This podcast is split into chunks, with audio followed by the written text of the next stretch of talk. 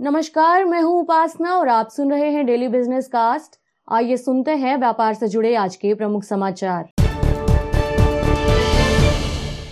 परिवहन मंत्री नितिन गडकरी ने शुक्रवार को कहा है कि सरकारी मंत्रालय और विभाग के सभी अधिकारियों के लिए इलेक्ट्रिक गाड़ियों के इस्तेमाल को अनिवार्य किया जा सकता है।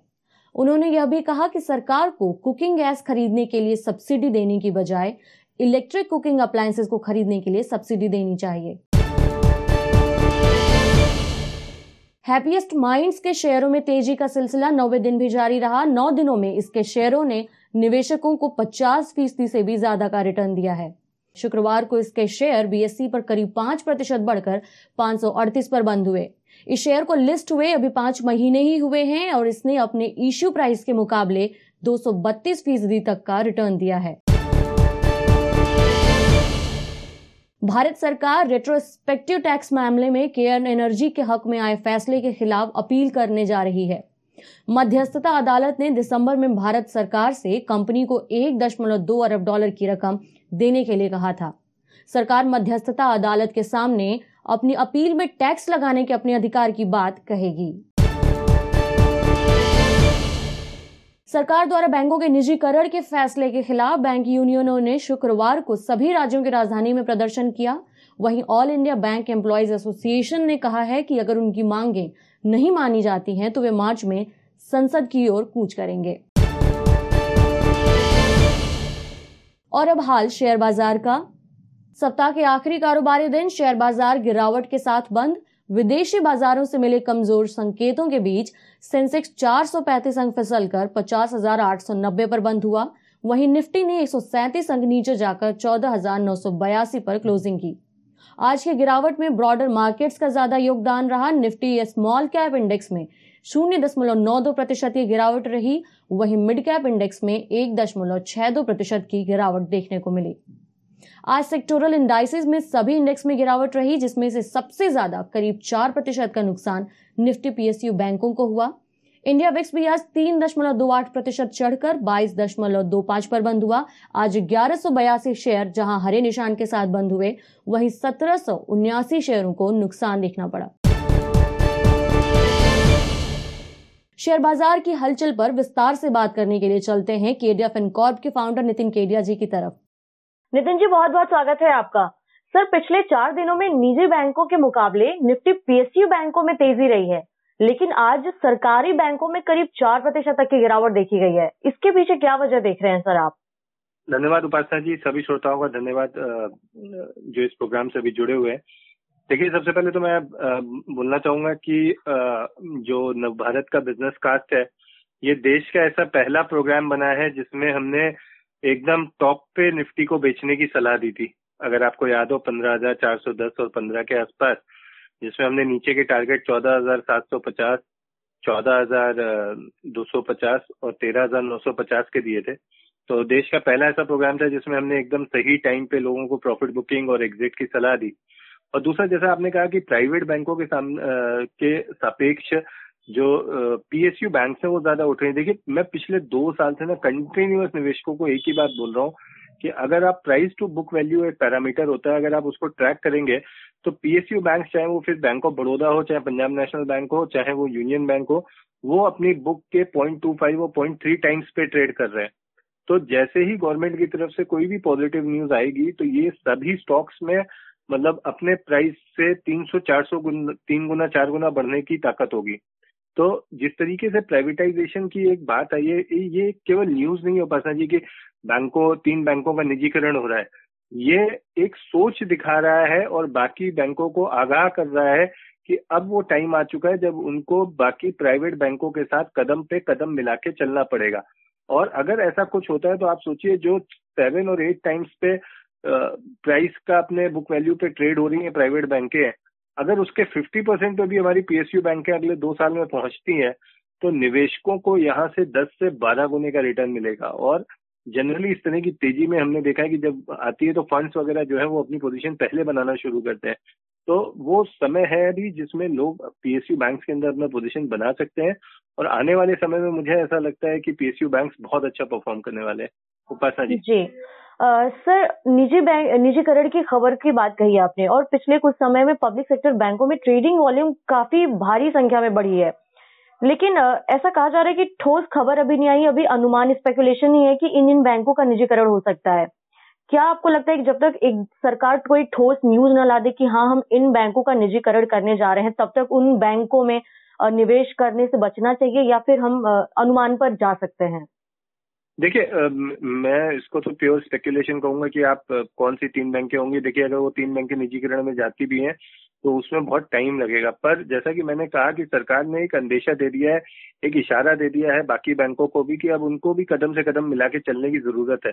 तो मुझे नहीं लगता कि आप जो पीएसयू की लीडिंग बैंक है, चाहे वो आज स्टेट बैंक है जो दो सौ रुपए से आपके प्रोग्राम पे हम रिकमेंड कर रहे हैं, आज चार सौ रुपए का भाव हो गया है, या जो बाकी बैंकें हैं, चाहे वो पीएनबी हो बैंक ऑफ़ बड़ौदा हो या यूनियन बैंक हो उनसे किसी भी तरह के डरने की ज़रूरत है। मैं ये कहूँगा, जैसे लोग म्यूचुअल फंड्स में एसआईपी करते हैं, वैसे ही ये समय है जब आप पीएसयू बैंक्स के अंदर आपको स्टॉक्स में एसआईपी करनी चाहिए, जिसमें हर महीने अगर आप मान लीजिए एक पर्टिकुलर अमाउंट का ये शेयर्स खरीदते हैं तो आप वोलेटिलिटी को बहुत अच्छे से चैलेंज कर पाएँगे। आपको फ़र्क नहीं पड़ेगा अगर किसी भी किसी भी वजह से बाज़ार में किसी हैवी करेक्शन वाले दिन भी अगर ये स्टॉक 10 15 20 टका टूटते भी हैं तो भी आपकी सेहत पर उनका फ़र्क नहीं आएगा। तो this the good time actually to start with PSU bank और इसमें बिल्कुल घबराहट नहीं लेनी चाहिए कि 20 टका पच्चीस टका तीस टका बढ़ गए या 50 टका बढ़ गए।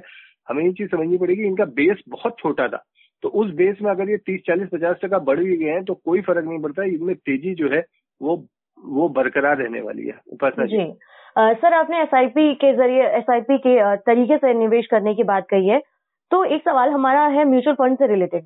जनवरी में करीब 16 लाख नए एसआईपी अकाउंट खुले हैं। लेकिन अगर दूसरी तरफ़ अगर हम देखें म्यूचुअल फंड से लगातार सातवें महीने फंड निकाले गए हैं। ये दोनों इतने कॉन्ट्राडिक्टरी क्यों हमारे सामने चीज़ें सामने आ रही है? ये किस ओर इशारा कर रहे हैं? देखिए, ये, इसमें यहाँ पे तीन चीज़ें बड़ी महत्वपूर्ण है। जो 16 लाख नए अकाउंट खुले हैं, वो ये दिखाता है कि भारतीय बाजारों के प्रति लोगों का जो रिटेल है रिटेल का जो नज़रिया है वो बहुत साफ़ हो चुका है और उसको ये समझ में आ चुका है कि बाज़ार के अंदर अगर आप लॉन्ग टर्म में पैसा लगाते हैं तो पैसा बनता है। और लोगों ने जो एस के थ्रू माध्यम से लास्ट दो साल में लोगों को पैसा बनते हुए देखा है तो वो जो मिस्ड आउट वाली फीलिंग होती है, वो मिस्ड आउट वाले लोग भी अब सामने आ रहे हैं और म्यूचुअल फंड्स के थ्रू वो बाज़ार में निवेश कर रहे हैं। और इसमें मैं कहूँगा कि जो रेगुलेटर है, उसका भी कदम बहुत सराहनीय रहा है। जिस तरीके से उन्होंने एस और म्यूचुअल फंड की अवेयरनेस पूरे हिंदुस्तान में फैलाई है उसका भी एक बेनिफिट मिल रहा है। नंबर सेकंड जैसे आपने कहा कि मंथ ऑन मंथ बेसिस पे हम देख रहे हैं कि जो कॉर्पस है, वो कम हो रहा है। देखिए, साथ में ना जो एक निवेशक होता है, कई निवेशकों की एक ऐसी धारणा होती है जो एक पर्टिकुलर लेवल पे प्रॉफिट बुकिंग करते हैं। तो वो जो प्रॉफिट बुकिंग वाला इन्वेस्टर होता है, जिसको ये लगता है कि नहीं, अभी बाज़ार बढ़ गया, कहीं ऐसा ना हो, बाज़ार गिर जाए तो मेरा पैसा गिर जाएगा। जो ट्रेडर मेंटेलिटी के लोग होते हैं ना, वो किसी भी ऐसे क्लास में इन्वेस्ट करें, पर वो बहुत समय तक इन्वेस्टेड नहीं रह पाते। तो ऐसे लोग क्या करते हैं कि जनरली अपना पैसा निकालते हैं और फिर किसी दूसरे इंस्ट्रूमेंट या ऐसे क्लास में पैसा डालते हैं। तो ये एक उस तरह का कस्टमर हो सकता है। तीसरा, देखिए लॉकडाउन के बाद जब लोग अपना धंधा रीस्टार्ट करने जा रहे हैं या कुछ करने जा रहे हैं तो बहुत से लोगों को एक कैपिटल की भी रिक्वायरमेंट थी। तो कई लोगों ने अपनी जो सेविंग्स है, वो सेविंग्स अपनी निकाली है। तो एक वो भी कारण है कि हम उसमें जो एब्सोल्यूट अमाउंट है, उसमें हम कमी आते हुए देख रहे हैं। उपासना जी। जी। सर बुलियन मार्केट पे आना चाहूँगी, इस वक्त गोल्ड पर काफ़ी दबाव बनता दिख रहा है। इस दबाव की वजह क्या नज़र आ रही है? देखिए यूएस के अंदर जो टेन ईयर की बॉन्ड रेट्स हुए जिसमें हमने 1.12 से लेके 1.31 तक की तेज़ी आते हुए देखिए आपको याद होगा, हमने लास्ट वीक भी आपके प्रोग्राम पे बोला था कि 1.31 तक या 32 तक ये यूएस की टेन ईयर बॉन्ड आ सकती हैं, जो कि गोल्ड के लिए बहुत नेगेटिव रहेंगी आने वाले हफ़्ते के लिए। तो ये पूरे हफ़्ते में हमने देखा कि गोल्ड जो अठारह सौ तीस डॉलर से शुरुआत हुई थी, वो सत्रह सौ साठ सत्तर आ चुका है। और मुझे लगता है कहीं ना कहीं यहाँ से बॉन्ड को भी कूल ऑफ़ होना चाहिए और गोल्ड को भी सपोर्ट लेना चाहिए।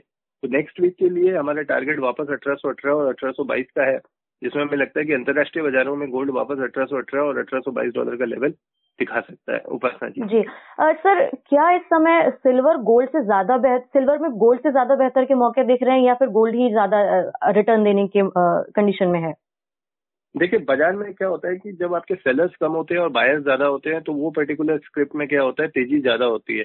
सिल्वर में जिस तरीके से शॉर्ट स्क्वीज की न्यूज़ फैली और शॉर्ट स्क्वीज के बारे में ट्विटर के ऊपर एक अभियान चला। उससे क्या हुआ कि जो सिल्वर शॉर्ट करने वाले होते हैं या जो शॉर्ट करके ट्रेडर ट्रेड करते हैं, वो थोड़ा सा एक डर गया, उनके अंदर एक डर आ गया। तो वो कई सारे ऐसे लोगों ने क्या किया, या तो दूसरे एसेट क्लास में ट्रेडिंग शुरू कर दी है या वो कुछ टाइम के लिए बाज़ार से अलग हो गए। ऐसी स्थिति में क्या हुआ कि जो मंदड़िए थे, वो बाज़ार में कब हुए और तिजड़िए जो बाज़ार में थे, उनके हौसले बुलंद हो गए। इस वजह से मुझे ऐसा लगता है कि अगर आपको लॉन्ग करके ट्रेड करना है तो सिल्वर जो है, वो गोल्ड से बहुत अच्छा विकल्प हो सकता है। उपासना जी। क्रिप्टो करेंसी में अचानक से काफ़ी दिलचस्पी बढ़ी है और बिटकॉइन के दाम रिकॉर्ड स्तर पर चल रहे हैं। लेकिन जो क्रिप्टो में ये निवेश बढ़ रहा है, क्या इसका असर इक्विटी मार्केट की लिक्विडिटी पर पड़ सकता है? देखिए मैम, ये अभी तक भारत सरकार ने इसके लीगल एस्पेक्ट के ऊपर चीज़ें क्लियर नहीं करी है क्रिप्टो करेंसीज की ट्रेडिंग के ऊपर। और हम लोग ने एक शुरू से एक दूरी बना के रखी हुई है क्रिप्टो करेंसी से। तो मेरा मानना है कि सूनर और later this is not good for the system blockchain as a technology is a good but अगर मैं करेंसी की बात करता हूँ तो they are many risk involve with that और रिटेल इन्वेस्टर या हमारे जैसे जो लोग हैं, उनको इस तरह की चीज़ों से दूर रहना चाहिए, मेरा मानना है। जब तक कि उसके अंदर एक रेगुलेटर नहीं आ जाए, जब तक एक लीगैलिटी नहीं आ जाए, तब तक उससे दूर रहना चाहिए। और बिल्कुल भी ध्यान नहीं देना चाहिए कि उस मार्केट में क्या हो रहा है, क्योंकि आप जितना ध्यान देते हैं उतना ही आप उसकी तरफ़ खींचते चले जाते हैं जी। जी सर अगला सप्ताह मंथली एक्सपायरी का भी होगा। इसके साथ और कौन से बड़े इवेंट्स नज़र आ रहे हैं जिनसे बाज़ार में उतार चढ़ाव देखने को मिल सकता है हमें? देखिए पंद्रह हज़ार के ऊपर की पुट राइटिंग बहुत ज़्यादा हुई थी और आज पंद्रह हज़ार के नीचे की क्लोजिंग ये बताती है कि पुट राइटर मंडे को वेट कर रहे हैं कि बाज़ार अगर पंद्रह हज़ार के ऊपर खुल जाए। किसी भी वजह से अगर बाज़ार चौदह हज़ार आठ सौ पचास का लेवल तोड़ता है तो चौदह हज़ार आठ सौ पचास के लेवल के नीचे ये पुट राइटर में घबराहट शुरू हो जाएगी।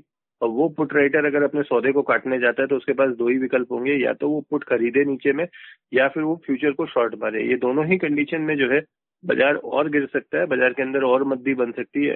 तो सबसे पहले तो हमें निगाह रखनी होगी कि पंद्रह हज़ार के ऊपर बाज़ार चल रहा है या नहीं चल रहा है। अगर पंद्रह हज़ार के ऊपर बाज़ार जाता है, तब तो ठीक है। अगर नहीं जाता है तो फिर ये जो नेक्स्ट वीक में आपका करेक्शन आएगा, ये बहुत ही डीप करेक्शन होगा। और दूसरा हमको यूएस के टेन ईयर बॉन्ड के ऊपर भी नज़र रखनी होगी। अगर मान लीजिए ये किसी भी वजह से 1.20 के आसपास आते हैं तो वो मार्केट्स को थोड़ा सा इंटरनेशनल मार्केट को सपोर्ट कर सकते हैं। उपासना जी। जी। बहुत बहुत धन्यवाद नितिन जी। आपसे हमारे चर्चा में शामिल होने के लिए आपसे फिर मुलाकात होगी अगले सप्ताह। तब तक के लिए धन्यवाद से तो ये था आज का डेली बिज़नेस कास्ट जिसे आप सुन रहे थे। अपनी साथी उपासना वर्मा के साथ बने रहिए नव भारत गोल्ड पर। धन्यवाद।